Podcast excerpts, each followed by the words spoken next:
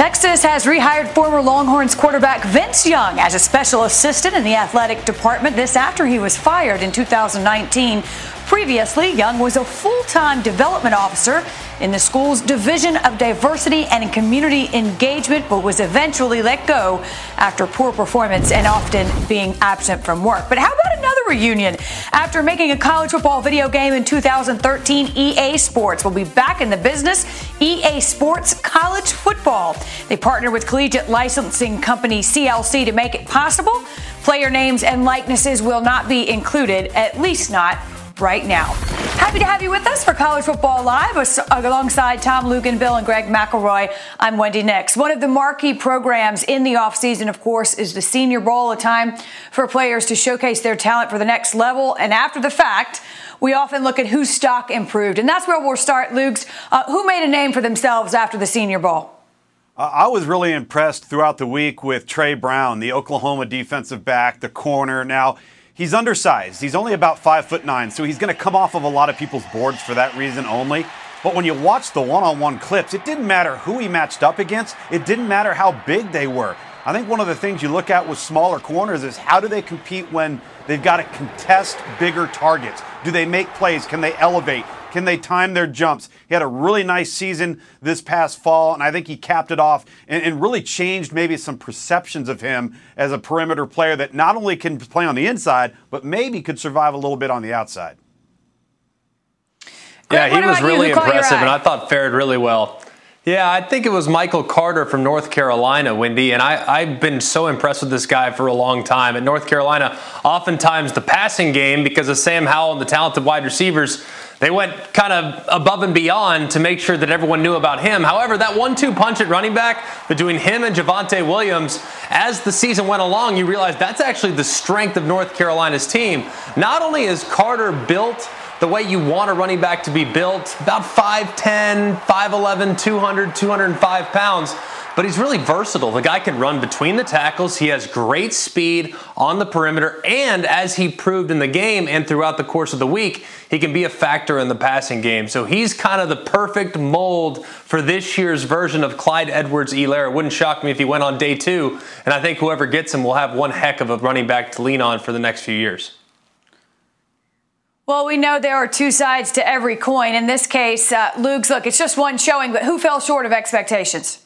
I, think Jamie Newman, the quarterback, made a, a, real error in deciding to opt out. I, I, I think he was rusty.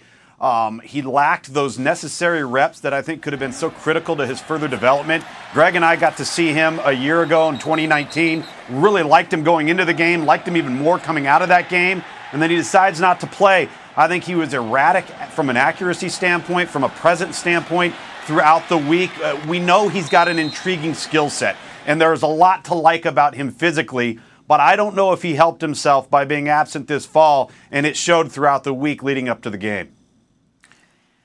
Greg, do you agree? Are there particular challenges to the opt out, which we know was a factor in this COVID related season? I just don't know how you can go into the most important week of your life as far as an evaluation standpoint having not done anything for the better part of the last six months. Jamie Newman basically went into the first week of fall camp when everyone's knocking the rust off at quarterback, especially. All of a sudden, live bullets start flying, and the likelihood of him being drafted extremely high almost depended exclusively on his performance in Mobile. So I think anyone that opted out last week, they were operating with one hand tied behind their back. You can even tell some of the guys that didn't participate in bowl games. Some of those guys, those te- maybe their team opted out or they opted out individually from the bowl games. Even those guys maybe struggled just a little bit as compared to the guys that played a game or two in the final month of the 2020 calendar year or the early part of 2021. So I think the opt outs are, are very difficult, I think, to knock off some of that rust. And as a result, some of the guys who did face that decision at the beginning of the season and in the bowl season, you could kind of tell as they went throughout the week in Mobile. There's no question it poses a particular challenge. Uh, part of the offseason as well, of course, National Signing Day, and that is coming up tomorrow as these players move on to their NFL careers. College football will be infused with new lifeblood as well. Let's look at some of the marquee programs and what they'll be missing. Uh, Alabama, fresh off a national title, they'll have to fill some holes, highlighted by Heisman Trophy winner DeVonta Smith, also quarterback Mac Jones, though, running back Najee Harris, and wide receiver Jaylen Waddle, just to name a few. Now, the team that fell to Alabama in the national title game, that's Ohio State, they will have several spots to fill as well. Among the key names leaving Columbus, quarterback Justin Fields, linebacker Justin Hilliard, and cornerback Shaun Wade. Alabama, by the way, looking for its seventh number one class in the 16 year history of the ESPN 300, but they are not the only SEC team with a strong recruiting class. The conference has two other teams currently in the top five Georgia and LSU. The Buckeyes currently have the second rated class. Uh, listen, though, it's a little bit of a different deal this time around, Lugs. Uh, we've, we've seen some, some, some names already and know where they're headed. Yeah, you know, it, it, may be fairly uneventful. I mean, the reality is for us, you know, we have 13 five stars, 12 of them have already signed. 24 of the top 25 overall players in ESPN 300 already signed, including 45 of the top 50 and 93 of the top 100. Now, outside of the ESPN 300, there are 118 players that we have ranked as a four star, high profile player, but maybe they don't get as talked about as much as, say, some of those, those remaining 15 or so guys that have yet to commit that are expected to be signing uh, on Wednesday. So, you know, most of the hay is in the barn for a lot of these programs, and they've moved on to evaluating the 2022 class and are just putting the final touches on here. And a lot of these programs are making decisions on what to do with their scholarships because again, you've got the extra year of eligibility afforded to everybody. You've got to decide, all right, well, where are we going to put those spots? Are they going to be at the high school level? Are they going to be at the junior college level? Are they going to be through the transfer portal? Lots of decisions to be made before you head off into the spring. Greg, what do you see uh, in terms of the way universities approach this now that we do have the early signing day? How does that affect the process? It's barely a blip on the radar. This used to be a college football holiday. The first Wednesday in February, we all circled it. We all loved the offseason banter about, well, my recruiting class is better than your recruiting class, and Luginbill doesn't know anything because the ESPN 300 looks nothing like any of the other publications, right? That was kind of the constant banter. But that's no longer the case. And I don't like it personally. As yeah. someone that has grown up watching the NFL, the NFL has done a remarkably good job of creating interest in their product year round. And with us moving signing day from the beginning of February all the way into the middle of December, when there's still the coaching carousel, when teams are still preparing for bowl games, it means that we essentially don't talk enough about college football from the national championship game until media days. That's six months yeah. in which we're barely talking about the sport that is the second most popular sport in America. So I don't like it at all because I thought signing day gave us something to look forward to. And now, like Lugs alluded to, not a lot of people will be paying attention tomorrow given the fact that all these signing classes are, for the, for the most part, ironed out.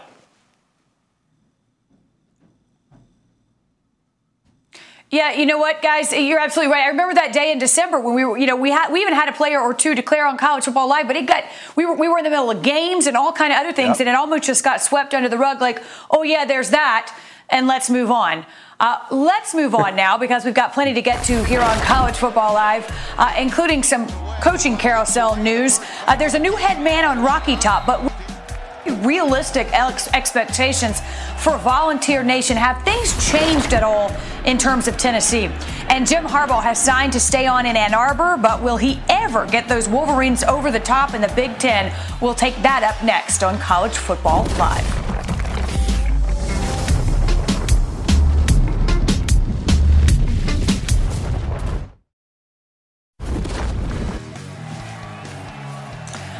Tennessee has a new head coach. The Vols named former UCF head coach Josh Heupel as their new head man last week.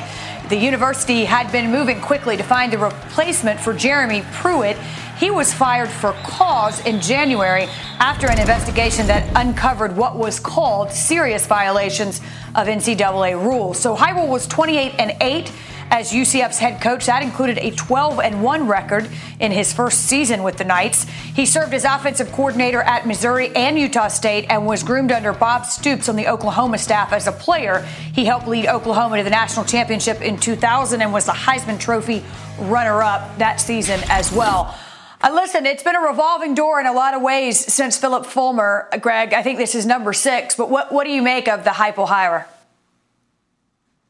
Well, Heupel would have been on my short list of candidates for sure, given the fact that he has a familiarity with their new athletic director and, of course, has a pedigree having been in the SEC calling plays for an explosive offense. He would not have been my number one choice. My number one choice would have been Buffalo's Lance Leipold because he has built a program from scratch. What Josh Heupel did at UCF, albeit impressive and having gone to a New Year's Six game a couple years ago, it's kind of gone downhill ever since he's been at the th- at the helm for UCF. So that's been the problem. He inherited a program and it's not in better position today than when it was when he got it. So it doesn't necessarily mean however that he will fail at Tennessee. I think he's going to do a good job. He's going to be intriguing with the style of offense they're going to run. It's going to be a fun watch for the fans that have been very, very outspoken about their disappointment with where the program's at right now. So, given the, cir- the circumstances, the sanctions as well, Tom,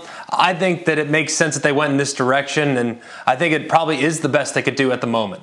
Well, and they may not have had many choices. I totally agree with you on Lance Leipold. I think what this program needed more than anything was a program builder, a Tom Allen, a Mark Stoops, a Lance Leipold. And now we'll see what Josh Heupel can do. When I, when I hear people say, well, you know, it's kind of underwhelming. Well, what did you think was going to happen? Considering the state of the program. You're not in a position right now to go lure away a top flight, you know, a top flight leader of a program at a prominent Power 5 job to leave his job for Tennessee because it's not a better job. And there's too many unknown variables as it relates to the recruiting violations and the sanctions that may or may not come down the pike. So that scares people off uh, uh right off the bat. I think so much of this is going to have to do with with the recruiting side of it. There's there's no question about that. To your point at UCF under Josh Heupel, this team turned into an abysmal unit on defense, and that cannot happen in the SEC if you hope to have a chance of being successful. So time will tell. But the one thing I will say about this as it relates to Tennessee, the fan support needs to be supportive. I know it's a rabid, passionate fan base, but understand where you are right now. understand that there is no magic wand to be waved. This might be a five to seven year process. You might have to swallow that pill if you want to get back to where you think you belong. Well, listen, Tom, I was going to ask if you thought those sanctions played, or potential sanctions, since there's just so much unknown, played a role in the hiring process. You answered that question. I think common sense will tell you the, yeah. the, the, unexpected and the unknown certainly scares off uh, some of those high profile candidates. Uh, they were not looking for a new head coach in Ann Arbor. Quite the contrary. There was a lot of speculation about Jim Harbaugh's future at Michigan. That has been put to rest. He is staying put for the foreseeable future. His new contract now through the 2025 season. That's an extension. They finished the 2020 season at 2 and 4. The reason canceling their final 3 games because of COVID-19 concerns within the program. The issue for a lot of Michigan fans is this. Jim Harbaugh has struggled against good teams during his tenure. He is 2 and 12 against top 10 teams It's a time with the Wolverines and that includes, and this is probably the big one, 0 and 5 against Ohio State, who was ranked top 10 in all of their matchups. And guys, uh, let me just ask it this way Is it time to sort of reframe our expectations about what the Michigan program is, Lugs, and will be? Well, I think the administration in this extension actually reframed it for everybody, whether people like it or not. The reality of the situation is they can't beat Ohio State right now because they don't have good enough players. Uh, they have not been able to beat top 10 teams because, for whatever reason, they have not performed well in big games where there's some magnitude around it. And so that leads you to believe that Michigan, on a great year, on a great year, is a probably 9 to 10 win team. That's going to give you two to three losses each and every year. So if you're a Michigan fan, if you're okay with that, then you have no problem with this extension. I think the biggest issue that Michigan has is they're, they're, they can't get out of their own way, Greg. It's they're still living. Well, we're Michigan. Well, okay, well we're Michigan. Well, ten years ago, when high-profile recruiting prospects were six years old and they grew up following college football, who do they identify with? Alabama, Clemson, Ohio State, uh, Georgia, Florida, whoever it may be, but it hasn't been Michigan. So they need to start taking a different approach because being Michigan isn't enough anymore. You're right, and it does matter to us, obviously, yeah. Yeah. as people that grew up at the height of Michigan's dominance in the mid late 90s, winning a yep. championship, what they did under Lloyd Carr. I think the biggest thing for Jim Harbaugh, man, he is a quarterback. And the one thing he has not done a great job of is developing quarterback personnel. For what reason? I'm not 100% sure. They struggled this year, they struggled last year. He did have some success early in his tenure, but it was with a couple transfer guys, and Wilton Speight was a one year wonder before kind of degressing under Jim Harbaugh's leadership, if he's going to take the program to the next level, yeah, maybe pound for pound from 1 to 85 as far as their scholarships are concerned, they can't compete with Ohio State. But what they can do is they can find a difference maker at quarterback that can help alleviate that talent gap on Ohio State's roster from Michigan's roster. So find a quarterback, please, for the life of a college football fan that has been supporting and hoping for Michigan to be back Find us a quarterback and give us a fighting chance when they head into the Big Ten East race this, this fall. From your mouth to Michigan's ears, find a quarterback. Uh, listen, Alabama will be looking to find a quarterback as well as theirs moves on, obviously, to play at the next level. And that has put Nick Saban, as you might imagine, on the recruiting trail. Uh, you don't want to miss this. I wouldn't be sitting here talking to you if you couldn't play here.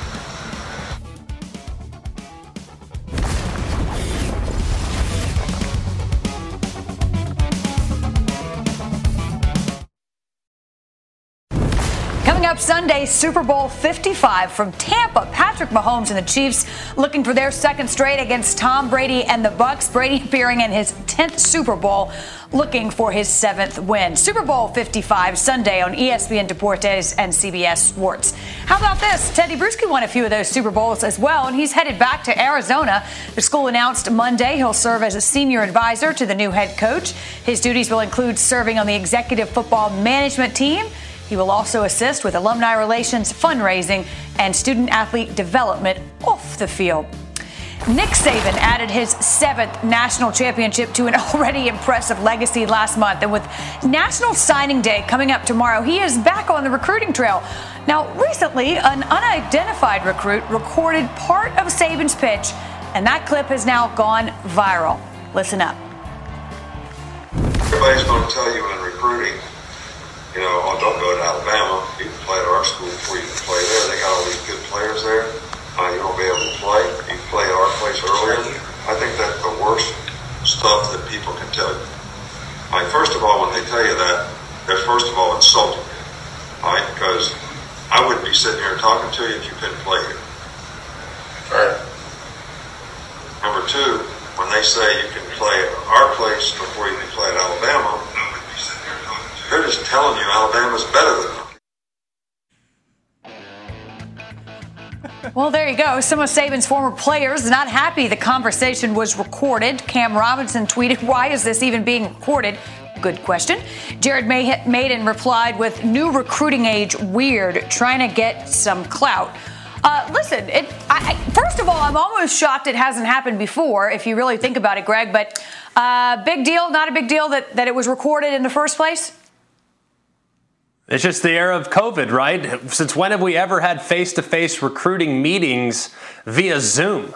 Or anything along the lines of that too. So it is a little unusual, and I think that it would be a little awkward, and Saban would probably stop down if they were in his office. The recruit pulled out a camera and recorded everything they said in a face-to-face conversation. so it's a little different, but I thought it was pretty neat to actually hear the pitch. And I thought he made some pretty compelling arguments, obviously, especially like the one he just said. Basically, what the school is telling you is you're, you're not good enough to play here, and they're not as good as Alabama. And that's genius. I would never have, and you know that wasn't thought about. He was planned over the course of months. I'm sure he's used that one a couple times, Luke. That's for sure. Hey, Greg, the best part about it is if you watch it in its entirety, and you're right, that was the greatest line in the whole thing, but there's actually zero sales pitch in this. Everything else that he says in this is a factual statement by the numbers of exactly where their program stands in comparison to the competitors. So when you have that type of equity in your program, what are you having to sell? You know, I always hear people all the time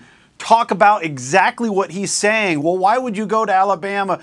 Listen, he creates an environment of competition. He doesn't care if you're a freshman or a senior. The best player is going to play if you earn it, if you work, and you prove that you can be trusted. You're going to play. That's a bunch of hooey. But the fact that he got that in, Greg, uh, about essentially those teams admitting that Alabama's better than they are, priceless. Yeah. Well, listen, didn't your did your mama always tell you it's not bragging if it's true? I mean, to your point, Right. Luke, every single thing he said was true. I mean, look look at the program.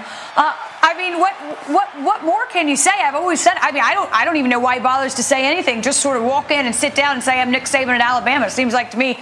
Case is closed. Although another factual statement, Greg McElroy, you got to work on your Nick Saban impression. I know it was spur of the moment, but we probably need to tweak that uh, just a little bit. Oh, it's a, Uh, it's a lot better. it's a lot better when I live up to it. That was not a great one for me. I, I can do it a lot better than that.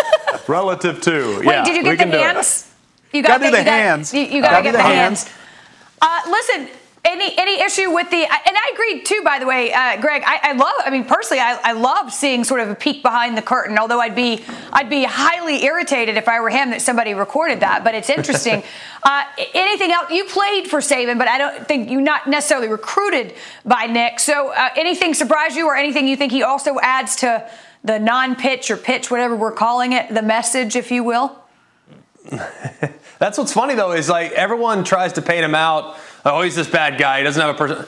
No, Nick just tells you how it is. And I, for one, as a player, I loved that. I loved the tough love. I loved the honesty. In some ways, it was brutal honesty, but that's what I needed. And it was a perfect place for me to go to school. It's not for everybody, but I think that's one fascinating aspect is that he told it exactly as the recruit's going to get it if he does choose Alabama in the coming months. Well, again, can you imagine sitting in his office just pulling out your phone, Coach? If it's all right, I'm going to record this. And then, whoops, so go ahead.